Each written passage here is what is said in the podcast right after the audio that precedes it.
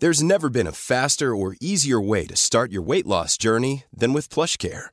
PlushCare accepts most insurance plans and gives you online access to board-certified physicians who can prescribe FDA-approved weight loss medications like Wegovy and Zepbound for those who qualify. Take charge of your health and speak with a board-certified physician about a weight loss plan that's right for you. Get started today at plushcare.com slash weight loss. That's plushcare.com slash weight loss. plushcare.com slash weight loss. Hello, listeners. Welcome to my podcast. It's normal here at the beginning before I play the jingle to tell you about uh, Luke's English Podcast Premium, isn't it? Because this is how I pay for this whole thing. It's how I pay for my time to be able to do this, and it's how I put food on the table. I mean, you know, I get money and then I buy the food with the money and then I take it home and then I use my hands and arms to put literally put the food on the table. But you know what I mean.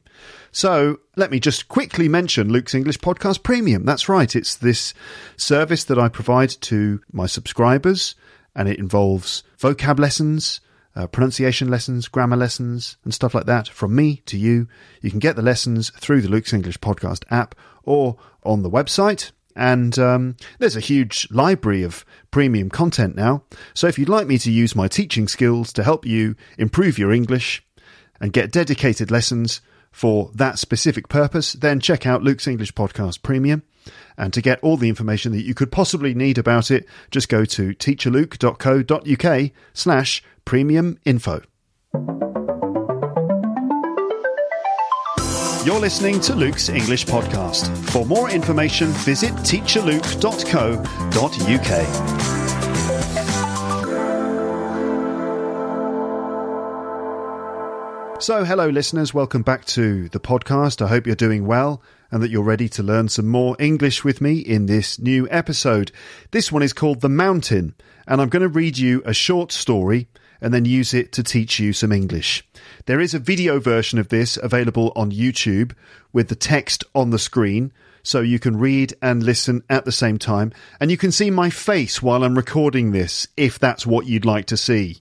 Uh, you can find that video on the page for this episode on my website or on my YouTube channel. That's Luke's English Podcast on YouTube. And don't forget to like and subscribe, of course. Stories are great for learning English, and I'm always searching for various stories that I could read out on the podcast.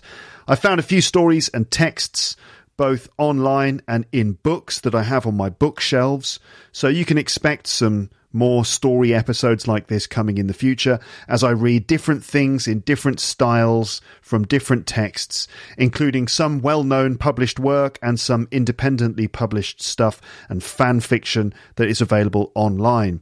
Stories make ideal material for language learning. They are compelling and often the text of the story is also available, which makes it extra useful for language learning because it works as a transcript for what you're listening to.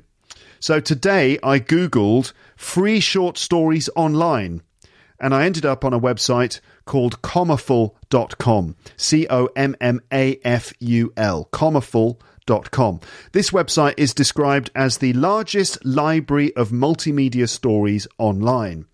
And on Commaful, you can read and share stories written by users of the site uh, fan fiction, poetry, and comics.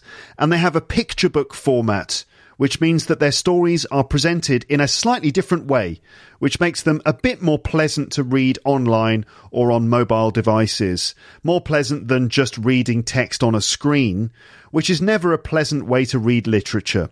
So rather than presenting their texts on screen, they put each line of the story on top of an image of some kind, like a picture of a lake or a landscape or something, and you can swipe from one image to the next, reading each line of the story as you go, which is quite nice.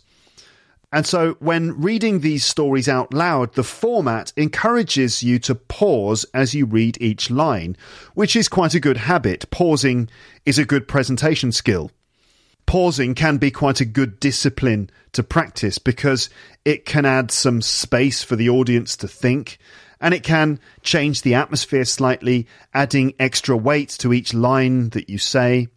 So, pausing and taking your time can be good presentation skills to practice. And when you listen to me telling you the story, you'll notice, you know, you'll notice what I'm talking about here, the, the, the pauses.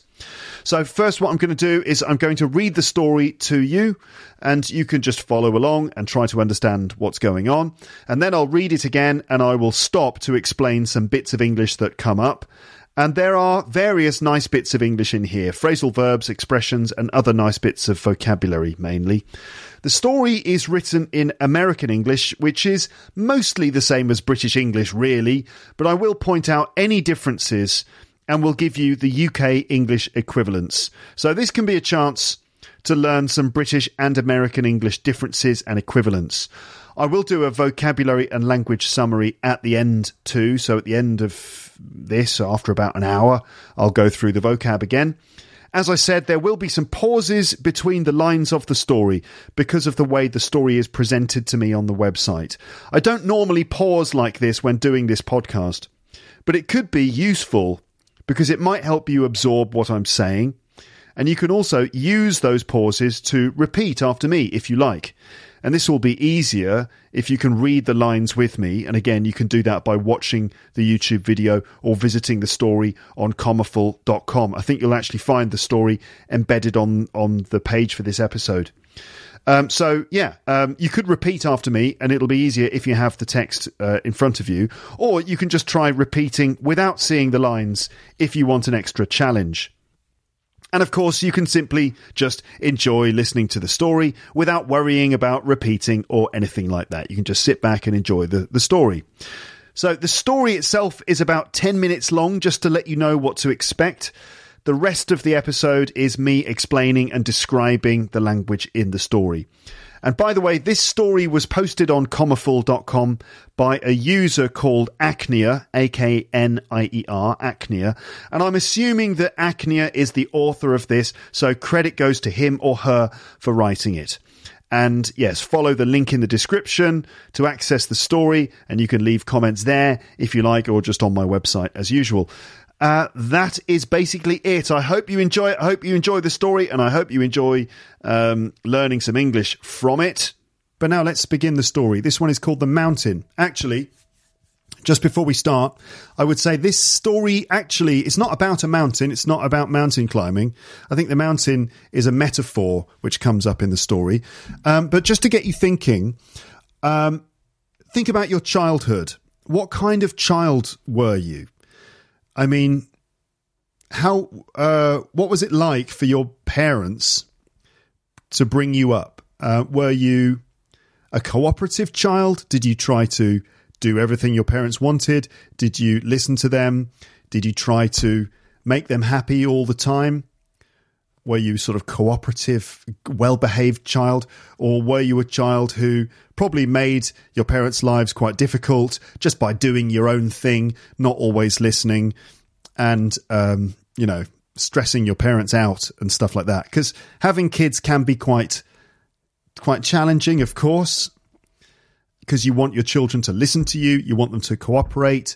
It can be quite stressful, especially if there are lots of children in the family. It's a lot for the parents to manage, to keep everything under control. And I guess some kids are easy to control, and other kids um, are less easy to control. The easy to control ones maybe are being cooperative. They're making an effort to make things easy for the parents. But anyway, I wonder what kind of child you were. Maybe a combination of the two. I'm just saying that just to make you think about this story a little bit before we start reading. Okay, Let's go. Here we go. So, the mountain.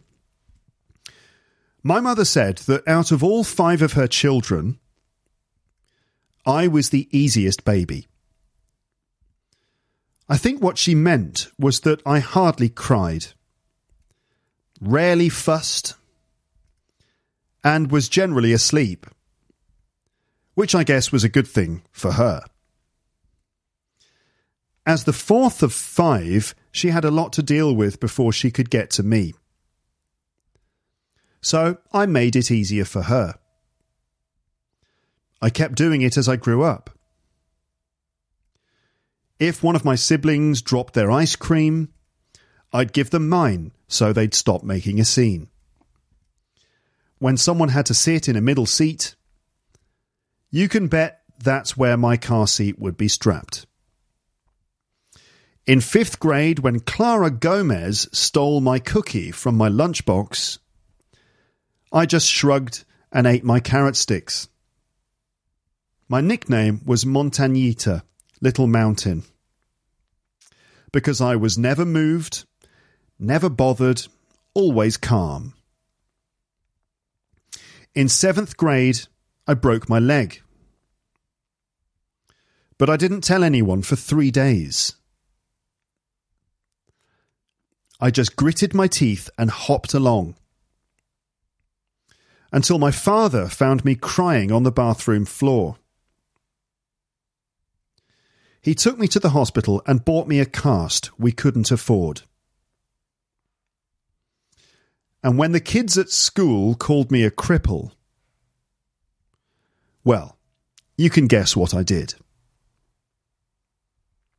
In high school, my little sister Sophia was getting picked on by some boys. I pretended I didn't see it happen. But that night, I switched out her too small uniform skirt for mine. She stopped getting teased. And I wore pants for the rest of the year. When my college algebra professor lost my test and made me retake it, I just nodded and did it. When I got catcalled walking across campus, I just looked down at the ground. And you? The first day you came up to me and offered to buy me coffee, I was sure you were making fun of me too. So I stayed quiet. Eventually, you flashed me that blinding smile and told me, Guess I'll take that as a yes then. I think I said about three words to you that first day. But I gave you my number. And answered when you called. At first, I think, you just thought I was shy. But as the months went on and things got more serious, you started to get upset when I didn't tell you things. When I got fired from my part time job and started skipping lunch to afford my textbooks, I didn't want to tell you because I knew it would upset you. I was right, wasn't I? You were so mad when you figured it out. Here, you yelled, shoving money at me. Take it. I don't need it. You know I have a scholarship. You know my parents send me money. Take the goddamn money. I just stood there. I'd never had someone yell at me while doing something nice before. When you noticed how stunned I was, you softened your voice. Please, it, it hurts me to see you starving yourself. Please take the money. For the first time ever, I talked back.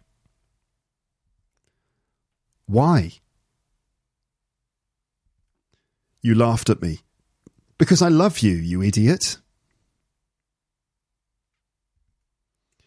I took the money, but snuck most of it back into your wallet that night when you were asleep. For most of the time we dated, we never fought. Even when one of your friends tried to tell me you cheated on me. I knew you hadn't. The friend was just a jerk. When he tried to tell me, I just stared at him. Didn't cry or yell or demand proof. That freaked the friend out a bit.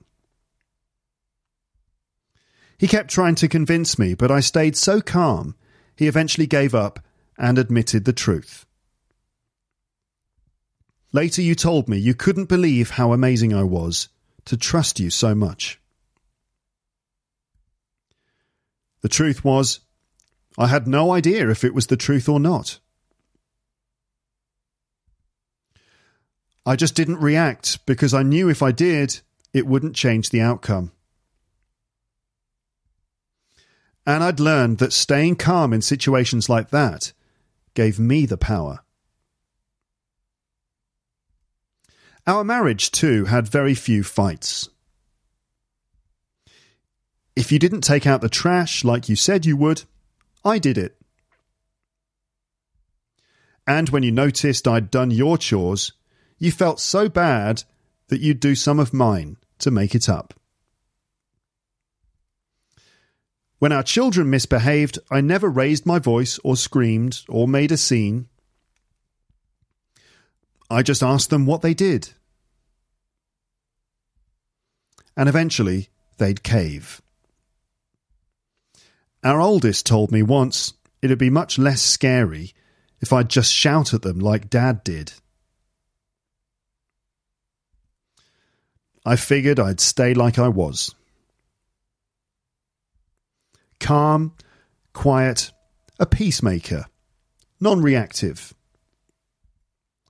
For the rest of my life. But you changed that. You jerk.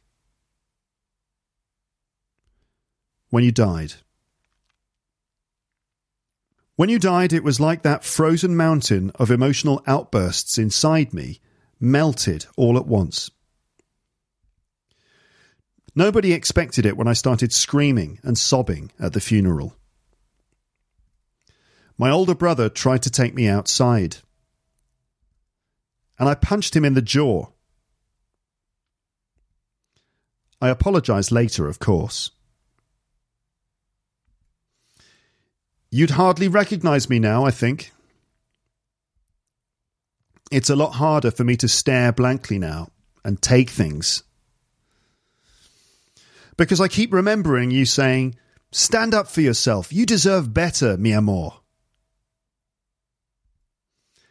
And you're not here anymore to stand up for me or our kids. I don't know how to describe it exactly. What changed the moment you left this earth? But it's like I was blue one moment and red the next. Hard as ice before I melted into a hurricane. I was a mess for a year or two, I think, before I managed to get everything under control again. But even now, I'm not like I was. I'm still calm and rational and think before I speak. But if anything or anyone threatens our children or their happiness, I know I have to be the one to protect them. And as anyone who's gone mountain climbing knows, the serene snow covered peaks that look so tranquil from a distance are the deadliest. Okay, that's the end of the story. All right, did you like that? Let me go back to the very beginning of this story now, and I'm going to try and sort of break it all down. Okay, so the mountain. Right. Did you get the idea? Basically, it's about a person. I'm. I, I don't know. I'm a. I feel like the narrator is female. It's a. I feel like it's a woman. Could be a man, I suppose. But for some reason, something is telling me it's a woman. I don't know. I don't know why that is. It could be a man, like I said. Uh, but anyway, let's let's say she. And so she grew up as a child to be very well behaved, to be very um, cooperative, to help her mum. I think. Um, and she had other brothers and sisters who probably took her mum's attention. Her mum was very busy looking after these other kids, and so our narrator decided that she would be helpful and that she would not make a fuss, not make any trouble, not cause any problems, keep herself quiet, keep her emotions under control. And that's how she grew up, and that's how she continued to live. and she met this person. I'm assuming it's a guy, and um, he somehow managed to kind of open her up, or that they they they've loved each other. She continued to be under control all the way through their marriage. It sounds like a generally a happy, successful life. But then, when her husband dies, she loses control, and even though throughout her entire life she's had this emotional reserve or a sort of control over over her emotions, losing her husband meant that she lost that, and what was held inside came exploding out, um, and it manifested itself as unexpected behaviour, like she got very emotional and um, screamed and cried during the funeral, punched her brother, and her life kind of fell apart. But then, remembering things that her husband had said allowed her to get back to her original kind of controlled emotional emotionally stable state. But at the same time she was still able to access um, her strong emotions and feelings. Okay. It's not really a, not a kind of a narrative but more just an emotional narrative i think. Interesting story um, obviously curious to know what you think of it uh, you can leave your comments in the comments section now let's go through the uh, the story line by line to kind of look at the language a little bit. And I think this is American English. There are a couple of moments where you can tell it's American English. So I, obviously I speak British English, so I will be uh, pointing out any differences. For the most part, American English and British English are, you know, the the vast majority of the, the two versions of the language, it's it's the same pretty much. A few little differences which I'll point out.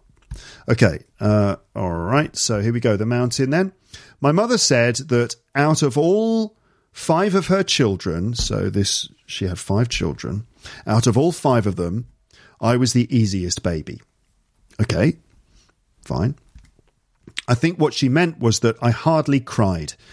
This is interesting to note. I hardly cried. Now, um, to cry hard and to hardly cry to work hard and to hardly work. Hardly, as an adverb, before a verb, is a minimizing adverb. It doesn't mean to do it strongly. It's quite the opposite. So hard, we know, like hard to, um, you know, to fall hard, to um, do something hard. Hard can mean tough or strong or difficult. To run hard, to work hard. Yeah, work hard is like to work very seriously but to hardly work, so hardly uh, means almost none. Okay, hardly means almost none. So hardly work, you know, you've hardly done any work today means you've done almost no work. Okay, whereas you've worked very hard today means you've done a lot of work. Similarly, uh, what she meant was I hardly cried means I almost never cried. Doesn't mean I cried hard, which would be like crying really hard, loudly but uh, I hardly cried. I didn't cry very much. Mm-hmm. Um, I rarely fussed. To fuss or to make a fuss, fuss would be sort of problems, um, complaining a lot, maybe crying. Um, right. So if you if you make a fuss, like okay, an, an example when I so I've got a daughter. She's she's three years old, and sometimes she makes a fuss. For example, if we want her to do something that she doesn't want to do, she might make a fuss. She might start crying. She might even sort of have a tantrum, roll on the floor and cry, or put her head in the pillow or something like that, or argue or get angry, making a fuss. Okay, or to fuss. So sometimes she fusses, like for example, if it's time to go out, but she's not ready to go out because she wants to play with her toys, she will start crying or or something like that you know, three year old children, that's what they do. So uh, I think she meant I hardly cried, rarely fussed, meaning I, did, I, I hardly ever made a fuss, and was generally asleep most of the time, which I guess was a good thing for her. I guess it's kind of American English, although lots of British people say this now. I guess, you see, I'm even saying it myself now. I suppose would be, let's say, more of a typically British thing. I suppose this was a good thing. I suppose you're right. I suppose we should do that. I guess you're right. I guess that's a good thing. I guess we should do that. So I guess blah blah blah in American English, and I suppose I think maybe in British English. Um, they say I suppose and I think in American English too, but we are less likely to say I guess that was a good thing in in British English. It might be something like I suppose that would that's that's a good thing. I think that's a good thing. So uh, I hardly ever cried. I was generally asleep, which I guess was a good thing for her. It made life easier for the mum. As the fourth of five, she had a lot to deal with before she could get to me, to deal with things. She had a lot of things to manage, lots of things to sort out before she could finally get to me.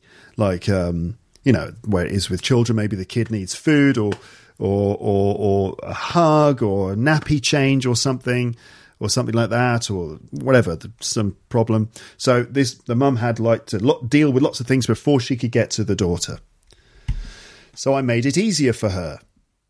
Nice i kept doing it as i grew up so not just as a baby but as she grew up she kept being cooperative and um, thoughtful helpful to her mum if one of my siblings dropped their ice cream, a sibling is a brother or sister.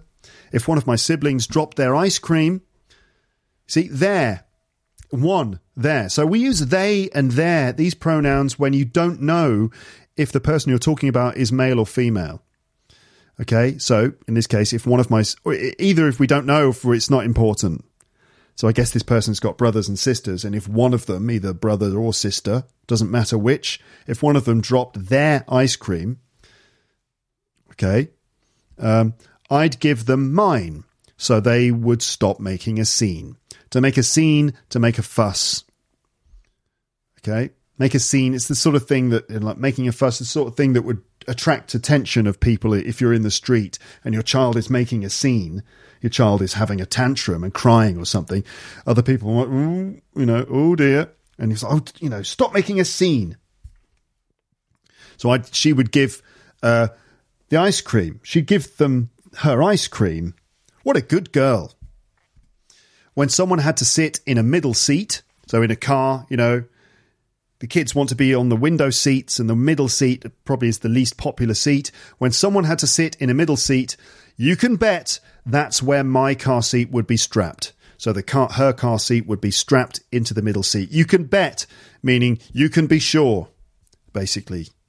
You can put money on it, not literally, it's just an expression, but you can bet means you can be certain, you can be sure that something is true. You can bet that's where my car seat would be strapped. In fifth grade, so here's another American thing the years in school, they call them grades first grade, second grade, third grade, fourth grade, fifth grade, and so on. In the UK, they tend to be like first year, second year, third year, fourth year. So we talk, call them years and they call them grades in, in America. In fifth grade, when Clara Gomez, I don't know who Clara Gomez is, probably just some girl at school. Uh, when Clara Gomez stole my cookie from my lunchbox, I just shrugged and ate my carrot sticks. To shrug is just like rate, lift your shoulders like that, as if to say, well, there's nothing I could do really. Shrug or shrug your shoulders. Um, I just shrugged and ate my carrot sticks. Again, what a good girl. She didn't make a fuss. She didn't c- c- cry. She didn't fight. My nickname was Montañita, Little Mountain. Is this Spanish? I think so. And Mi Amor is in there too, isn't it? In this story, is that Spanish? I think so. Maybe this is like you know in, in the USA. There's you know large Hispanic communities. Maybe this is maybe the people in this story are sort of like uh, sort of Latin American. Um, because I was never moved, never bothered, always calm. The Little Mountain. In seventh grade, I broke my leg but I didn't tell anyone for three days. Like, what? Really? You broke your leg, you didn't tell anyone for three days? Oh my goodness. This is really like pushing it to the extreme. This is this child uh, is incredibly stoic. I just gritted my teeth and hopped along, Really? I mean, I think there's a limit to it. You know, it's she's a very good girl. She doesn't make a fuss, but I mean, if you break your leg, I mean, you you're well within your rights to say to the mum and dad, uh, "Excuse me, I know my brothers and sisters want their ice cream, but I think I've got a broken leg. Can we go to the hospital?" Um, anyway, she didn't do that. She just gritted her teeth. to grit your teeth is when you put your you clench your jaw and shut your teeth and grit grit your teeth. So um, clench your teeth or put your teeth together like that. If you're if you're experiencing a lot of pain, you would grit your teeth uh, like that. And she hopped along. Hop is when you kind of jump on one leg. You're walking on one leg. Hop, hop, hop. Wow. Until my father found me crying on the bathroom floor. He took me to the hospital and bought me a cast we couldn't afford. A cast is a thing made of plaster. You know, when someone breaks their leg or breaks their arm, you know, if someone's had an accident, they've broken a leg or an arm, they would come back. Um, they'd come out of the hospital with a with a cast. It's white. It's made of plaster, I guess. Or these days they may use another material, but it's hard and it covers the broken arm or leg uh, while the arm or leg uh, heals. It keeps the arm or leg sort of um, protected and motionless. A cast. Okay. He took me to the hospital and bought me a cast we couldn't afford. So even though they didn't really have the money for this cast, uh, he bought it anyway. This is America, of course, where you have to pay for all your health care. And when the kids, when the kids at school called me a cripple, so a cripple, this is a, an offensive word. It's an, it's not a nice word in English. Um, if the children are calling her a cripple, a cripple is someone who's got like a physical injury or maybe a physical disability that is probably permanent. Okay, so a cripple. It's it's really not a nice word, and so the kids were teasing her, calling her a cripple because of her broken leg. So when the kids at school called me a cripple, you can guess what I did. Well, let's guess what she did. She probably shrugged her shoulders and, you know, didn't really react, didn't make a fuss. In high school, my little sister Sophia was getting picked on by some boys. To get picked on, it's the sort of thing that happens to children. They get picked on, they get bullied, um, they get teased. I think tease is here in this story as well. So to get picked on. So uh, Sophia was getting picked on. So to get picked on means when other children say mean things about you, they say nasty things to you, they make you feel bad, maybe they make fun of you. Um, they might even physically do things like sort of maybe hit you or poke you. Okay, it's when usually older, bigger children do bad things to younger children because it makes them fit because it's fun for them. But for the younger child, it's absolutely horrible. It's very common to get picked on at school. Um, so when her little sister was getting picked on by some boys, she, I pretended I didn't see it happen. I guess this is for Sophia's sake, so Sophia doesn't feel embarrassed. But I mean, if all right, anyway, she pretended she didn't see it happen. For me, if if I was getting picked on, I would hope my brother saw it, and so he would step in. But maybe the author, the narrator of this story, is trying to be a lot more stealthy, discreet.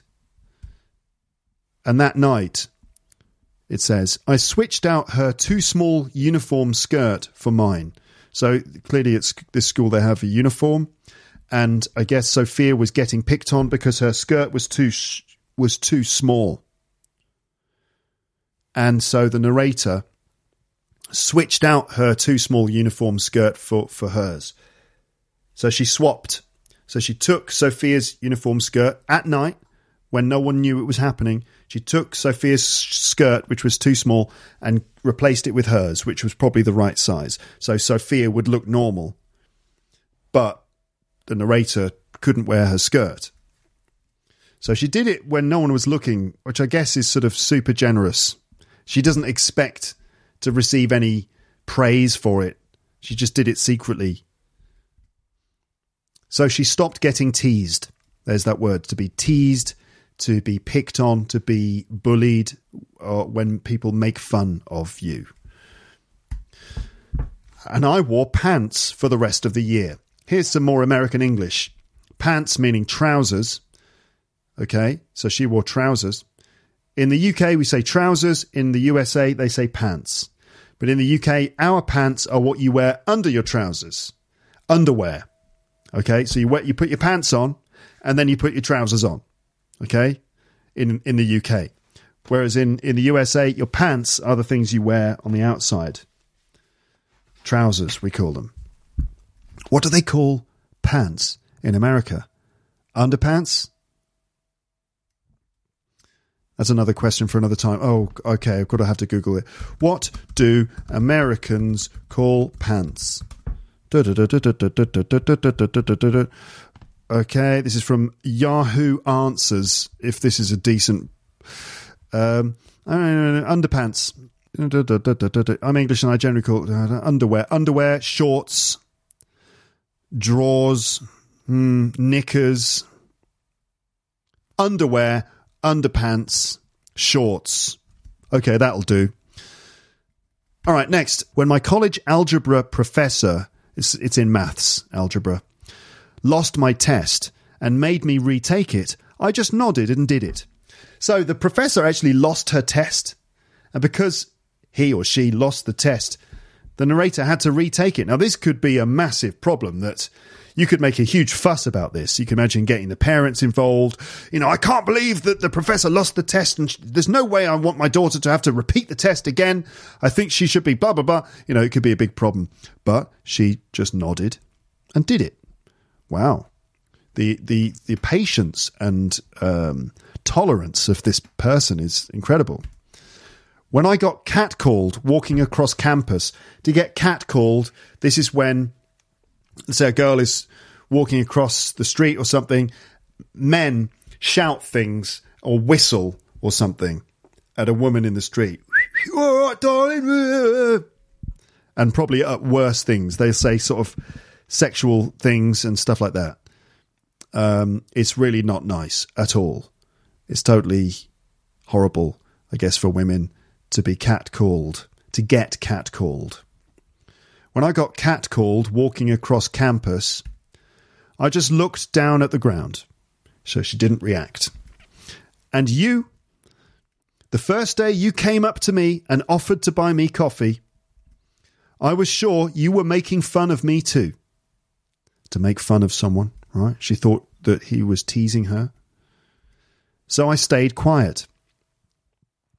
I guess this is at like university age now. Eventually, you flashed me that blinding smile.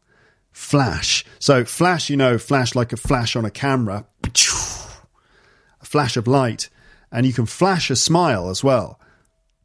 I can't do it very well.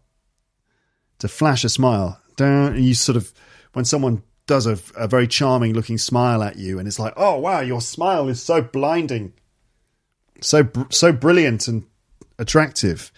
You flashed me that blinding smile and told me, "Guess I'll take that as a yes then." I think I said about 3 words to you that first day, but I gave you my number. What were those 3 words? Here is number. Here is number. uh, this my number. It was that the three words. You call me. I don't know what it was, but anyway, Maybe four words. Here's my here is my number. I'm joking.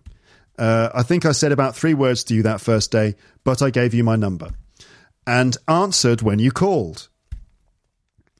So, uh, romance. At first, I think you just thought I was shy. But as the months went on and things got more serious, you started to get upset when I didn't tell you things. Upset in English you upset you can be upset because you're sad or you can be upset because you're angry but it's basically when your emotions get too much and you might cry. So if someone is upset they might be upset because they're very sad. They might be upset because they're very angry. See it can be either.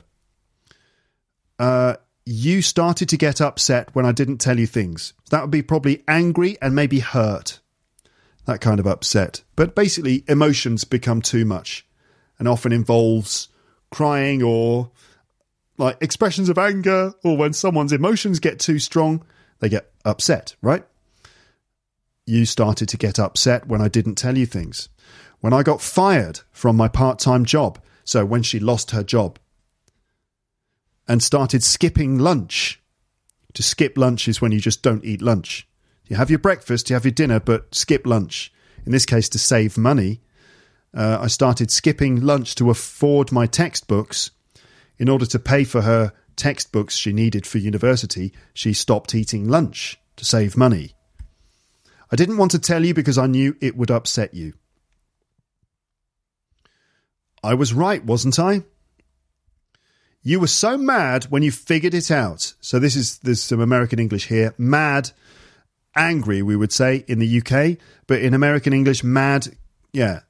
For us, mad means crazy, but in American English, they it, it means crazy too, but it also means angry. But it doesn't mean angry in British English. So, anyway, you were so mad when you figured it out. Also, in British English, we don't usually say to figure something out, we say to work something out. Okay, so you were so angry when you worked it out, when you uh, managed to understand what was going on. Here, you yelled, shoving money at me. Again, in British English, we don't really yell, we shout. Okay, so yell in American English, shout probably in British English. Here you shouted, shoving money at me. So he's kind of like giving her money like that in a fairly sort of aggressive manner, maybe, but being generous. Take it. I don't need it. You know I have a scholarship. So a scholarship is when someone someone's uh, university uh, education is paid for by someone else, probably because they're good at sport. Often in American colleges, you get a scholarship if you are really good at football or basketball or, or something like that. If you're if you're really good at sport, maybe the college will pay for you to take uh, your degree because you will be a benefit to them because there's a whole sort of university sports scene is kind of really important and colleges like to have really good sports teams. Um, I I don't know. I don't know what. I guess there must be some sort of like industry of a lot of sports stars who become professional sports players go through the college system. There must be money involved. Anyway, um, so some people get a scholarship. They basically their their education is paid for by someone else, but usually by the university or by a sponsor or something. You know I have a scholarship. You know my parents send me money. Take the goddamn money. Okay? That's very American. Take the goddamn money. It sounds like it from an episode of Suits. You know that American TV show? Suits TV show. You know the TV show Suits? It's on Netflix, I think, or something. Yeah, Meghan Markle was in Suits. Yes, Suits. Anyway, it's about lawyers, and every other word is goddamn.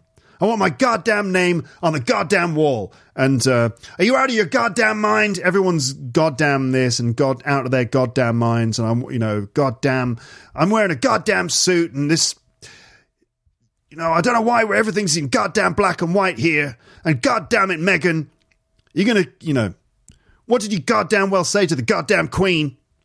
And so on and so forth. So very typically uh, American stuff. Anyway, where was I? Da, da, da, Here, take it. You know my parents send me money. Take the goddamn money. I just stood there. I'd never had someone yell at me or shout at me while doing something nice before. I'm being really nice to you. Take this money. Uh, uh, thanks. When you noticed how stunned I was, if you're stunned, it's like you don't know how to react. You don't know. You sort of don't move. You can't do anything. Uh, stunned. When I noticed, when you noticed how stunned I was, you softened your voice. You started sp- speaking more softly. Please, it hurts me to see you starving yourself. Please take the money. For the first time ever, I talked back. Now, this doesn't mean this is the first time she ever responded, that she was just mute. She never spoke before. No, to talk back. Um, I think in I think in British English we'd say to answer back. Um, and it means to to kind of defend yourself. When someone is saying something against you, you kind of respond and defend yourself. That's what talk back means.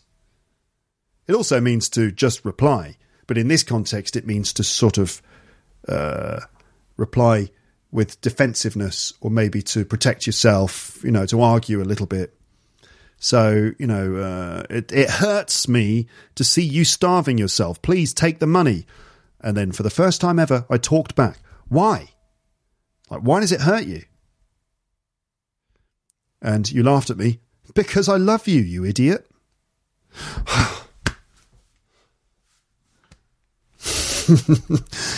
because I love you, you idiot.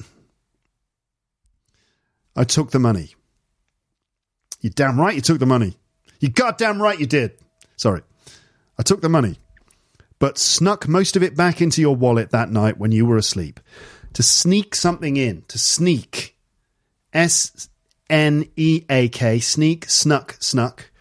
Sneak. Okay, you can sneak somewhere, which means you go somewhere quietly without anybody noticing, mm, mm, mm, like a ninja. Sneak, sneak, sneak.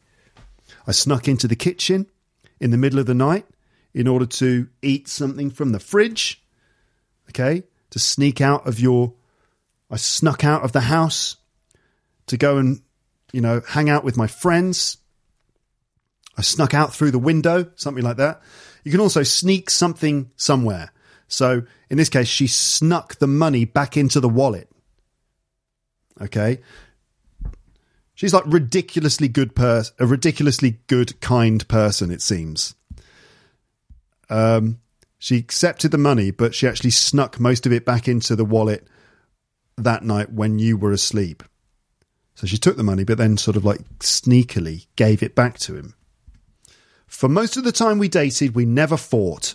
Fought, obviously, fight is the verb. Fight, fought, fought. For most of the time we dated, we never fought. Even when one of your friends tried to tell me you cheated on me. To cheat on someone means basically to go with another. In this case, she's with him, boyfriend, girlfriend, and she cheats on him means she sleeps with someone else or goes with someone else, another guy. Right? So even when one of your friends tried to tell me you cheated on me, so they didn't even fight then. So who is this other friend? Probably some jealous person who's like, oh, they're the perfect couple. I'm gonna break. I'm gonna break up their perfect uh, couple. Um, ah, the dream couple. I'm gonna pop their. I'm gonna burst their bubble and say, uh, you know, Tony. Uh, yeah, he's been cheating on you. The guy's name's Tony. I've just decided. Yeah, uh, you know what? I saw Tony with someone else. I think you need to have a conversation with Tony.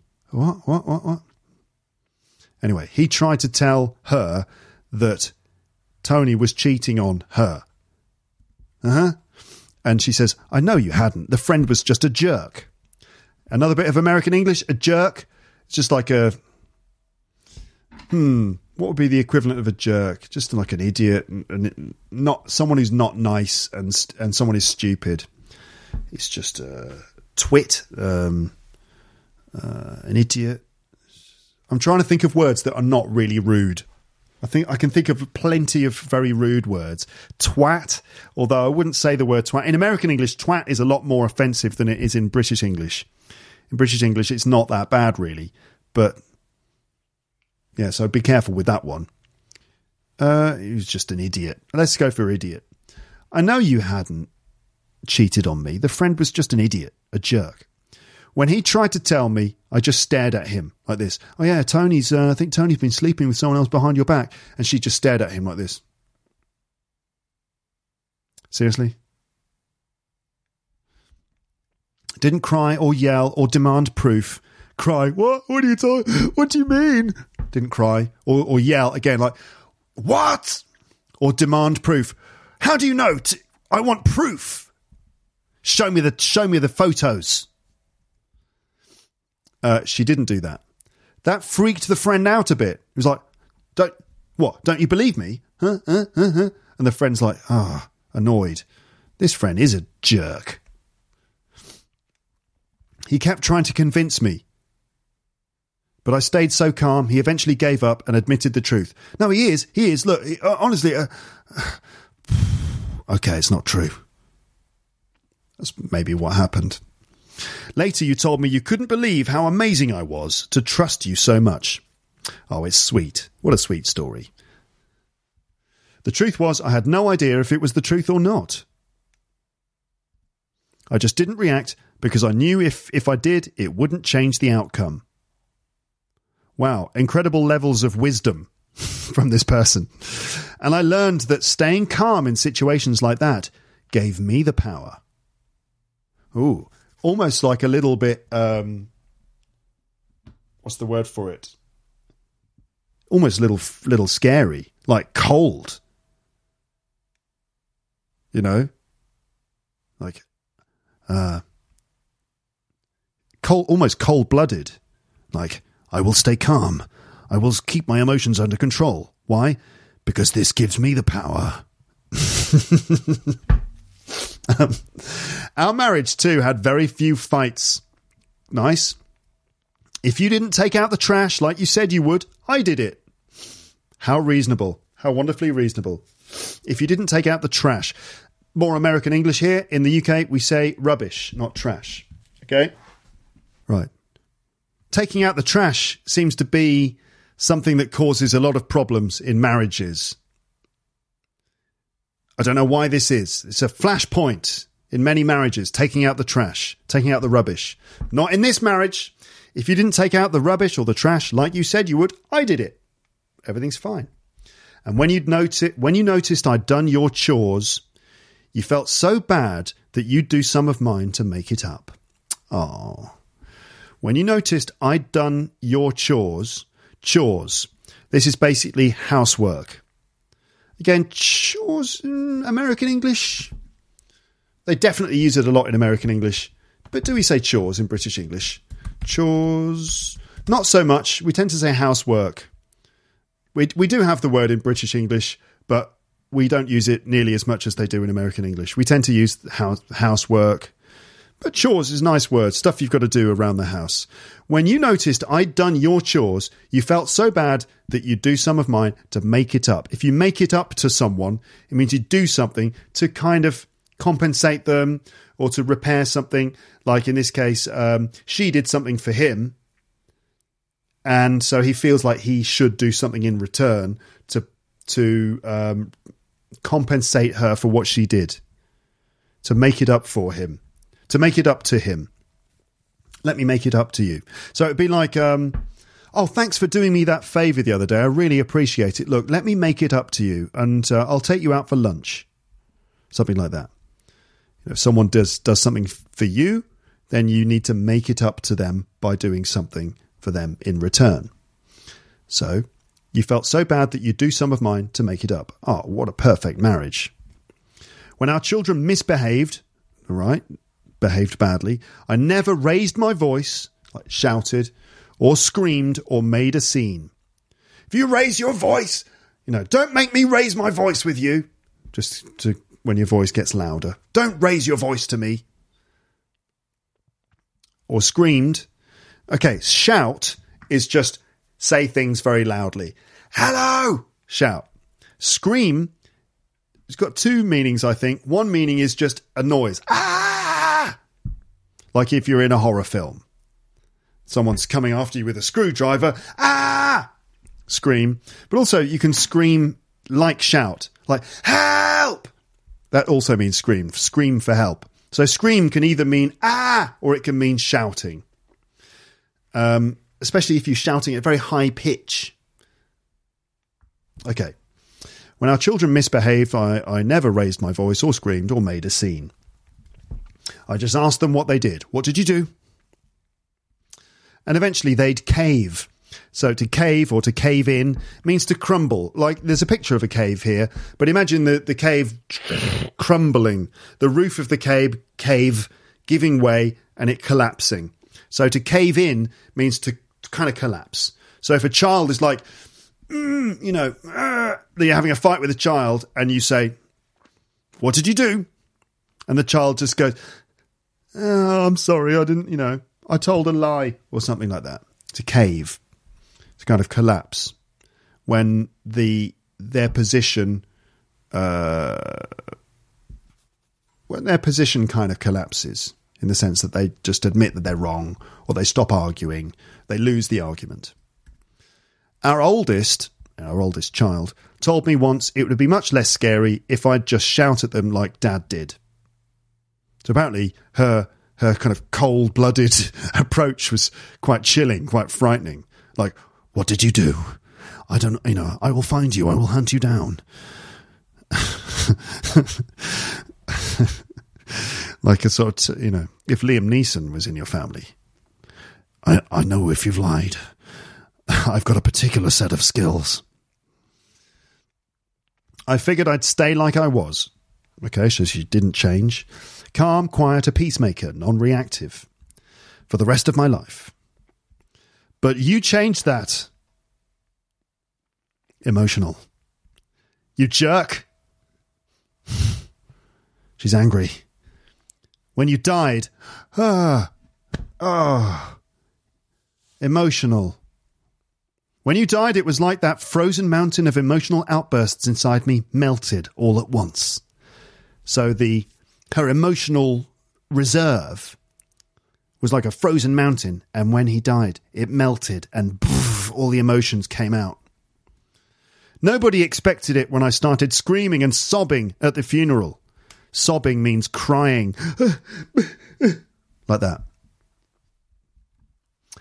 My older brother tried to take me outside. Come on, come on, come outside, come outside. You're making a scene. And I punched him in the jaw. Drama. The jaw. This is your jaw. Well, it's not your jaw, that's my jaw. But you know what I mean. The jaw is the lower part of your mouth, the part that goes up and down. Right, your jaw. I punched him in the jaw. I apologise later, of course. I should hope so. Um, you'd hardly recognise me now, I think. Meaning you wouldn't. If you saw me now, you wouldn't think I was the same person. Like, is that you? You'd hardly recognize me. You'd almost you almost wouldn't be able to identify me. It's a lot harder for me to stare blankly now and take things. To stare blankly. Like that.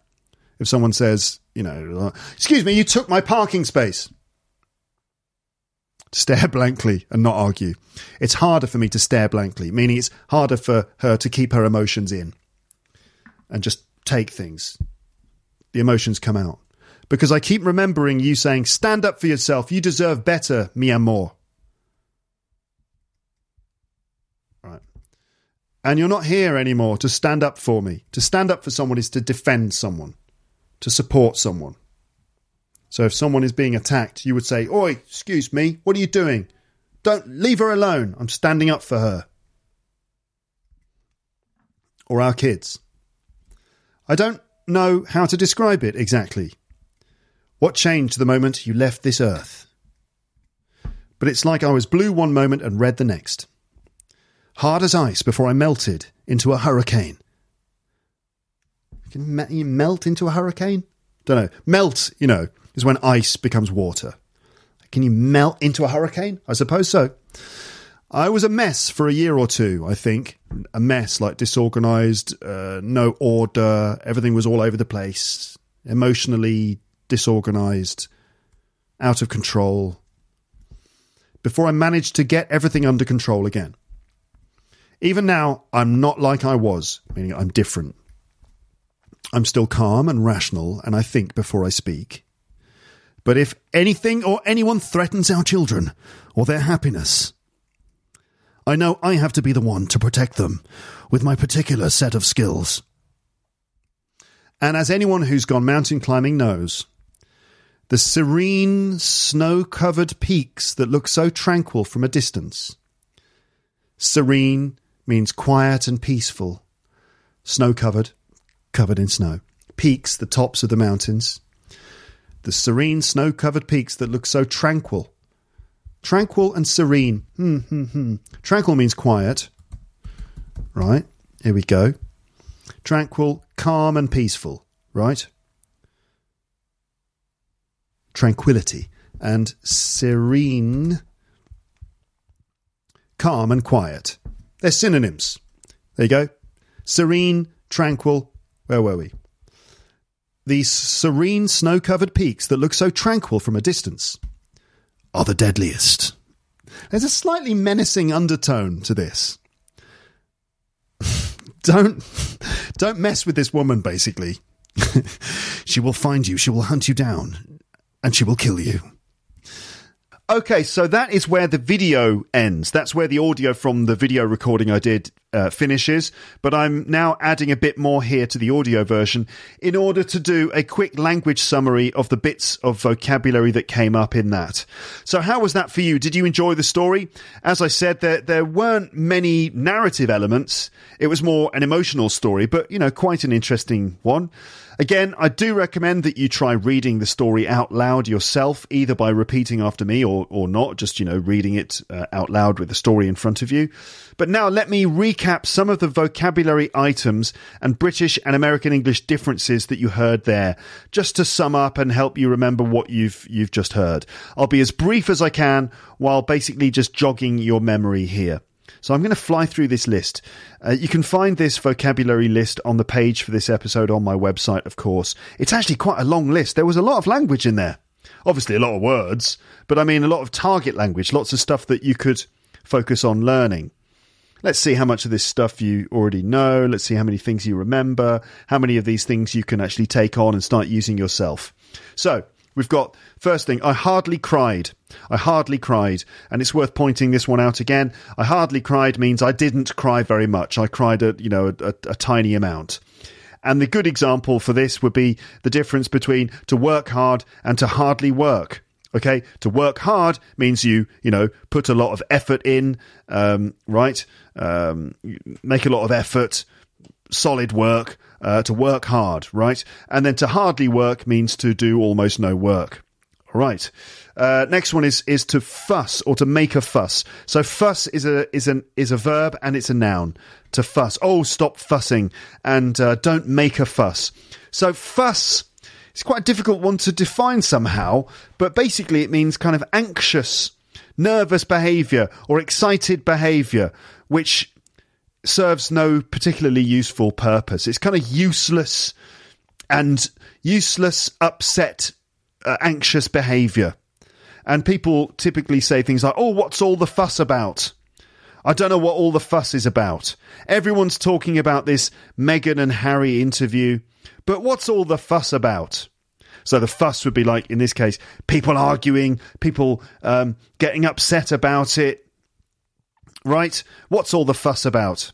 Another example would be like you're in a restaurant uh, or a hotel or something and there's a problem and you know like uh, my wife says to me why don't you complain about it and i say well i don't want to make a fuss meaning i don't want people to be upset i don't want uh, there to be problems okay to make a fuss similarly we have the expression to make a scene uh, which would be if you make a scene, it means you do something which attracts lots of attention. Like, for example, angrily shouting at staff in an airport terminal or in a hotel lobby. You know, you see, you've seen that in hotels where someone's checking out of the hotel and they're very angry because of some problem and they're shouting and people are getting upset and everyone looks over. Ooh, what's going on over here? One of the customers is making a scene. Okay. Similarly, my daughter, if she gets upset or something and she starts having a tantrum, you know, that's kind of like making a scene, making a fuss. Okay, moving on swiftly. Siblings. You remember what siblings are? Siblings are brothers and sisters. Okay. Uh, next is the verb to bet. Now we know that to bet means to to put money on something. Um, to bet, yeah, not not the not the place Tibet, not the place. Um, there is a joke for that, which is um, um, what is it? There was a comedian called Dennis Pennis, and he uh, was famous for asking movie stars stupid questions. He, he he was he was around before Ali G did it. He did it first, really, and um, he went up to what's his name? Oh God, why can't I remember his name? Hamster actor. Come on. Richard Gere. okay. He went up to Richard Gere, who's famously a, a Buddhist, and he said, uh, Richard Gere, I've, I've heard that you are a, a Buddhist. And he goes, Yeah, that's right. And Richard Gere is very serious. He takes himself very seriously. And he said, um, So, um, do you like Tibet or do you think gambling's wrong?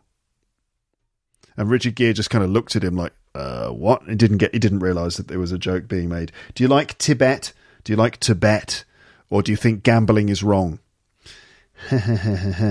okay, so uh, to bet, to to bet, B E T, um, to put money on something because you think it's going to happen. You're going to win money if you do, uh, if it happens, right? So you bet on a horse or something like that in a horse race. But also, we use bet all the time in uh, in everyday English to mean I think it's going to happen. I expect it will happen. I'm sure it will happen. For example, I bet that England get knocked out of the World Cup on penalties, or I bet it rains this afternoon. Like we're planning to do yoga in the park, but I bet it I bet it rains this afternoon and we have to cancel. Okay. Uh, next was was to shrug your shoulders. So if you don't know, if you sort of as if if you want to kind of say, well, I don't know, right? Like, oh, I don't know. Um, how do you express that with your body language? Well, your shoulders kind of go up, don't they? Huh? I don't know.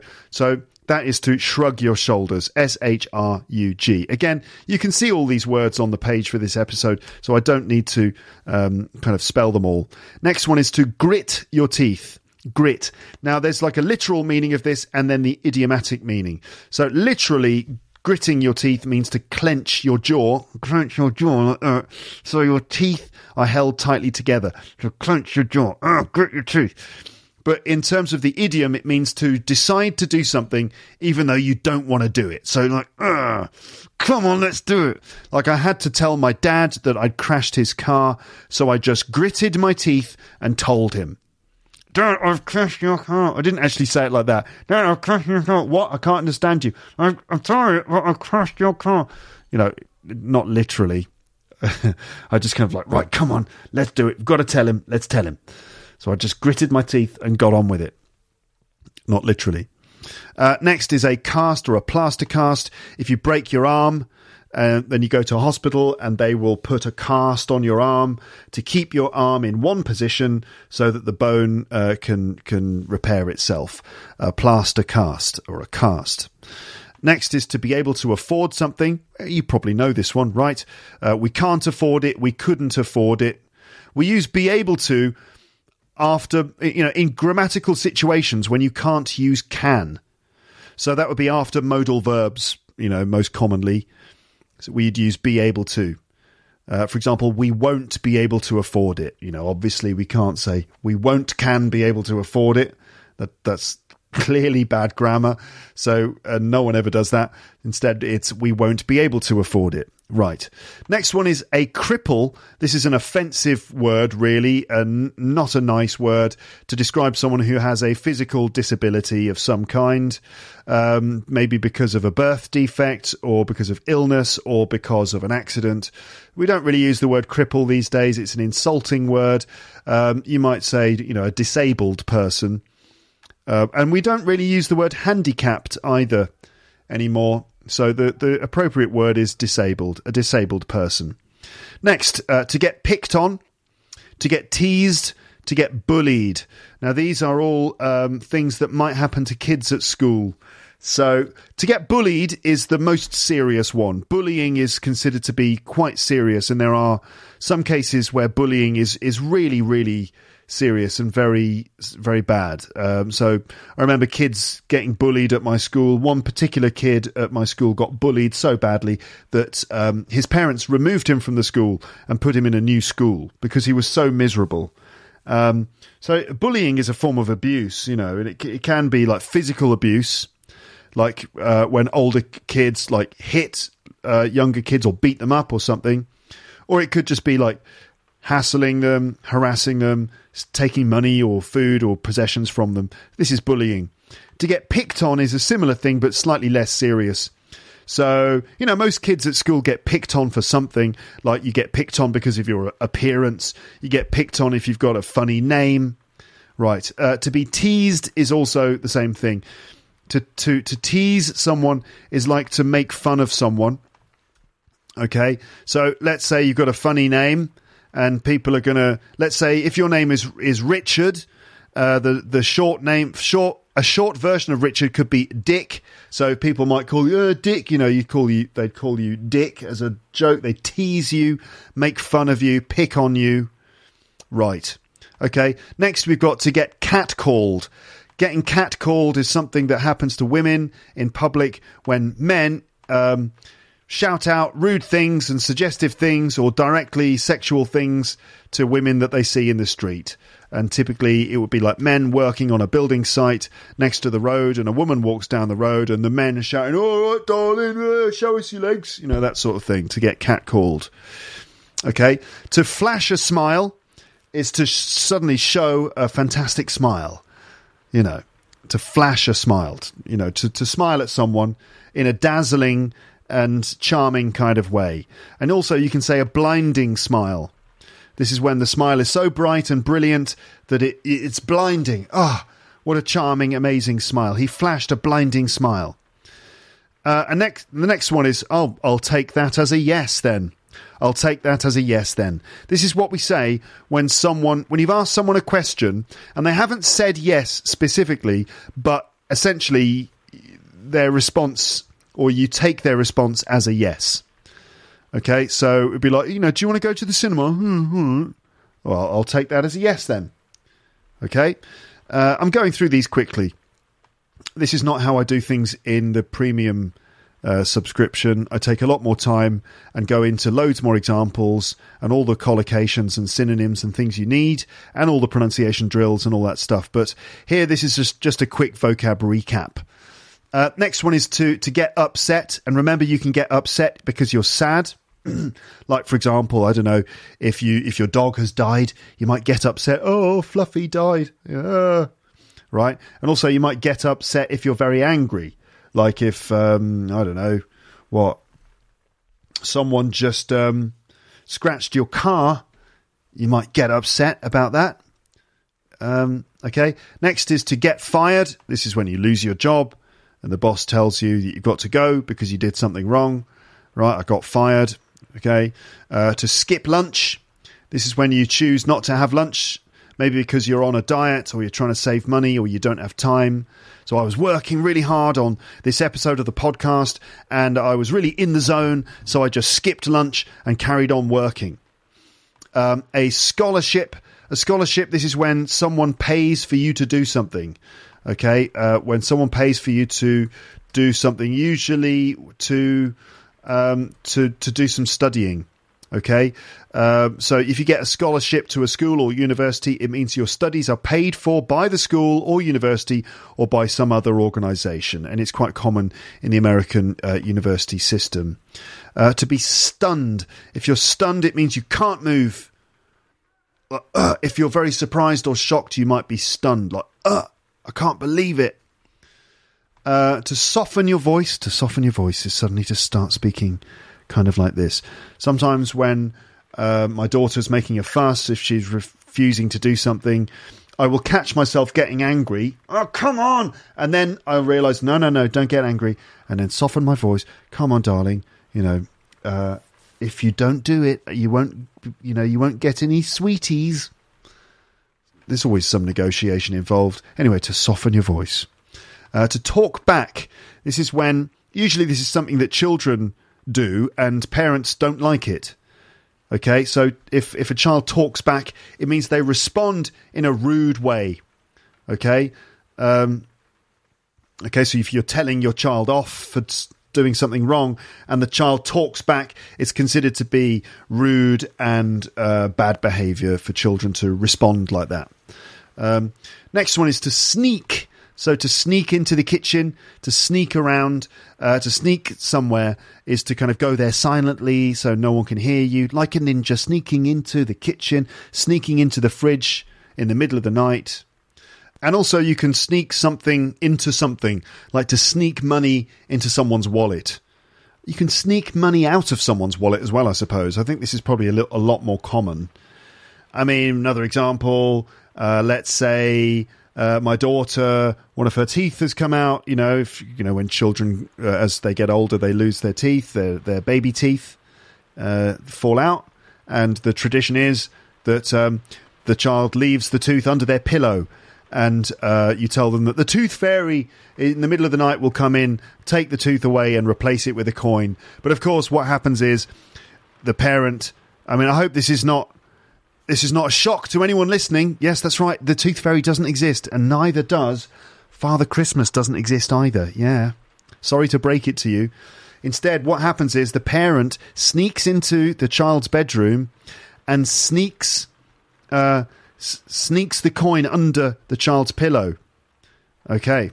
Um, fight. What's the past form of fight? It's of course fought and fought. So fight, fought, fought, and buy, bought, bought as well. Uh, to cheat on someone means to have an affair uh, with someone. So if you are married to someone and you cheat on them, it means that you go with someone else. You know, you have a relationship or you have sex with with someone else uh, behind their back. So to be unfaithful, to be unfaithful, to cheat on someone, to have an affair. Okay. Next one is to freak someone out. To freak someone out is to shock, surprise, or disturb someone. Okay. Hmm. Examples: freak out, freak someone out. Um, if someone freaks out or something freaks them out, they suddenly feel extremely surprised, upset, angry, or confused.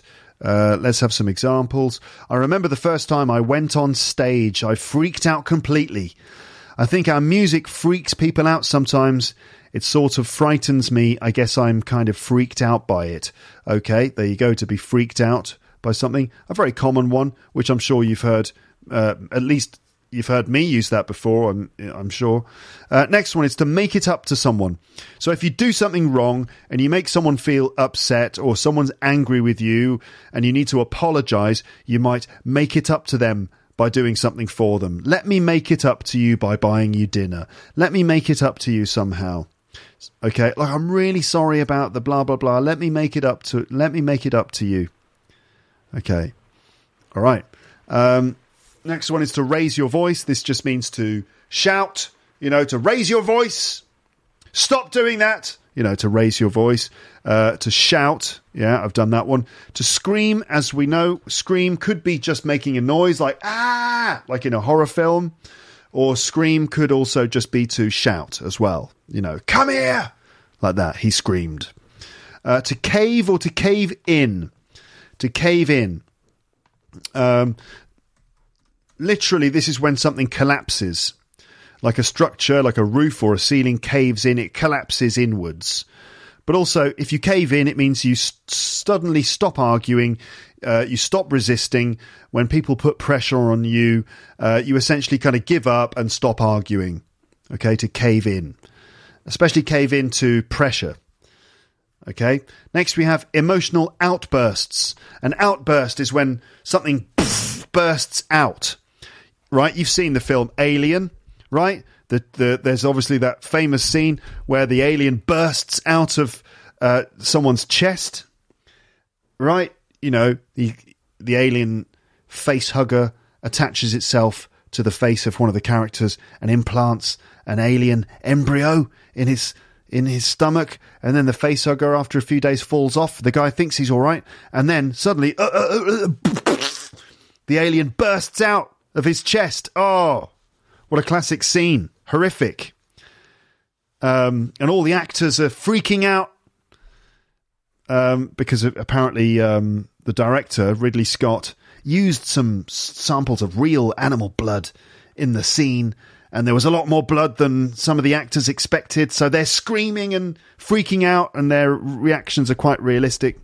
Anyway, the, what I'm what I'm trying to say is it outbursts. So an alien can burst out, but also emotions can burst out as well. So emotional outbursts could be moments when you get suddenly very angry or very upset or something like that. Um, it's a sign of um, grief. It could be a sign of trauma. Sudden emotional outbursts. Next one is to melt. Now, um, butter will melt if you leave it out on a hot day. Ice cream melts. Um, but also, you can melt as well, where you your previously cold, emotionless position starts to turn into something a lot more warm and and uh, emotional, to melt emotionally, to suddenly become softer and more emotional. To punch someone in the jaw, this is this is American English really. In British English, we would say to punch someone in the face, but your jaw is the lower part. Uh, you know that moves up and down when you when you eat. Your jaw, okay, the jaw there. Um, to stare, we know, is to kind of look without blinking, just look in an intense way, staring at something. I could, you know, I couldn't believe it when the alien burst out of his chest. I just couldn't stop staring. Uh, to stare blankly, uh, blank means without any kind of expression on your face, just a blank expression, just no expression on your face. That's blank. So to stare blankly would be to just stare at something or someone with no expression on your face. Um, to stand up for yourself would be to defend yourself. So if someone is picking on you, you might stand up for yourself, like, oh, leave me alone, you know, something like that. Um, we've had to melt already. A mess is is the opposite of something that's tidy. So, for example, when I was a teenager, my bedroom was always a mess. Uh, there were clothes on the floor. There were things lying around. The bed was all over the place a complete mess. And my mum and dad would say, Your bedroom is an absolute mess. Can you tidy it up, please? Um, but you can also be a mess yourself, an emotional mess. This is when you're very upset all the time. Like, you know, after my dog died, um, I was a complete mess for, for weeks, just crying all the time and hugging a pillow, rocking back and for, forward. A total mess. Uh, serene and tranquil. Serene and tranquil.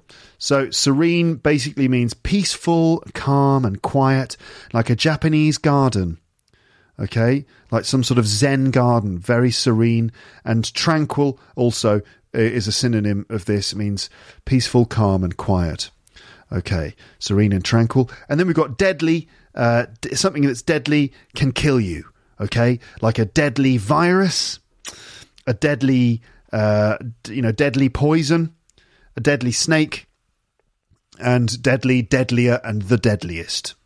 Okay, let me go through the American English and British English. So, in America, in school, they talk about grades like fifth grade, sixth grade, and stuff. In the UK, we tend to use year, first year, second year, third year. Uh, in in America, they talk about your pants. Um, but in the UK, these are trousers. It's a very well known dis- difference, a difference there.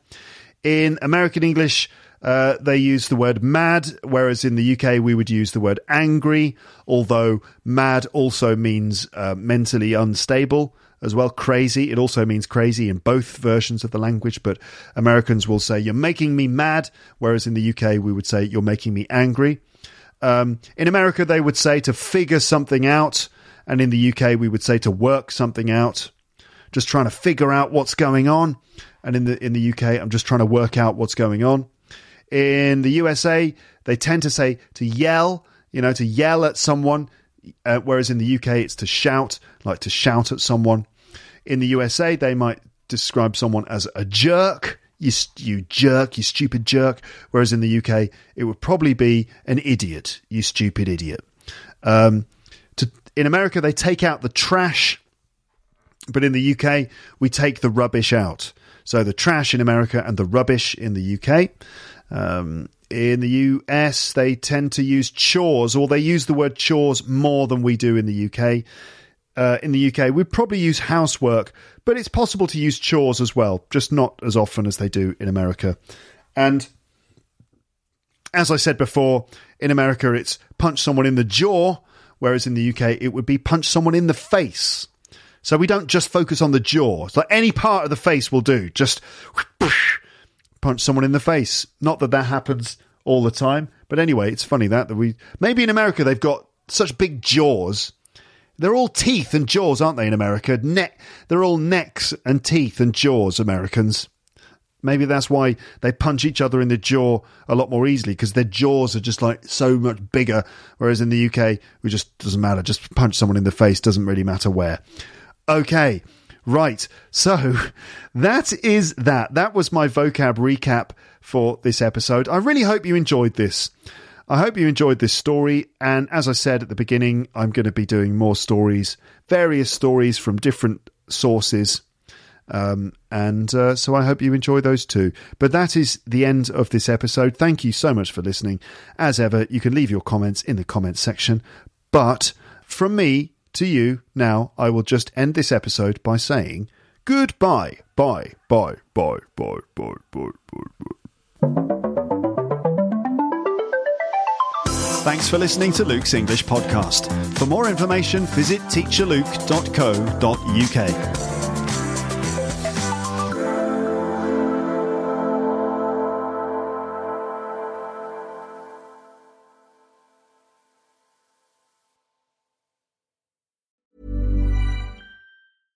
Hey, it's Paige DeSorbo from Giggly Squad.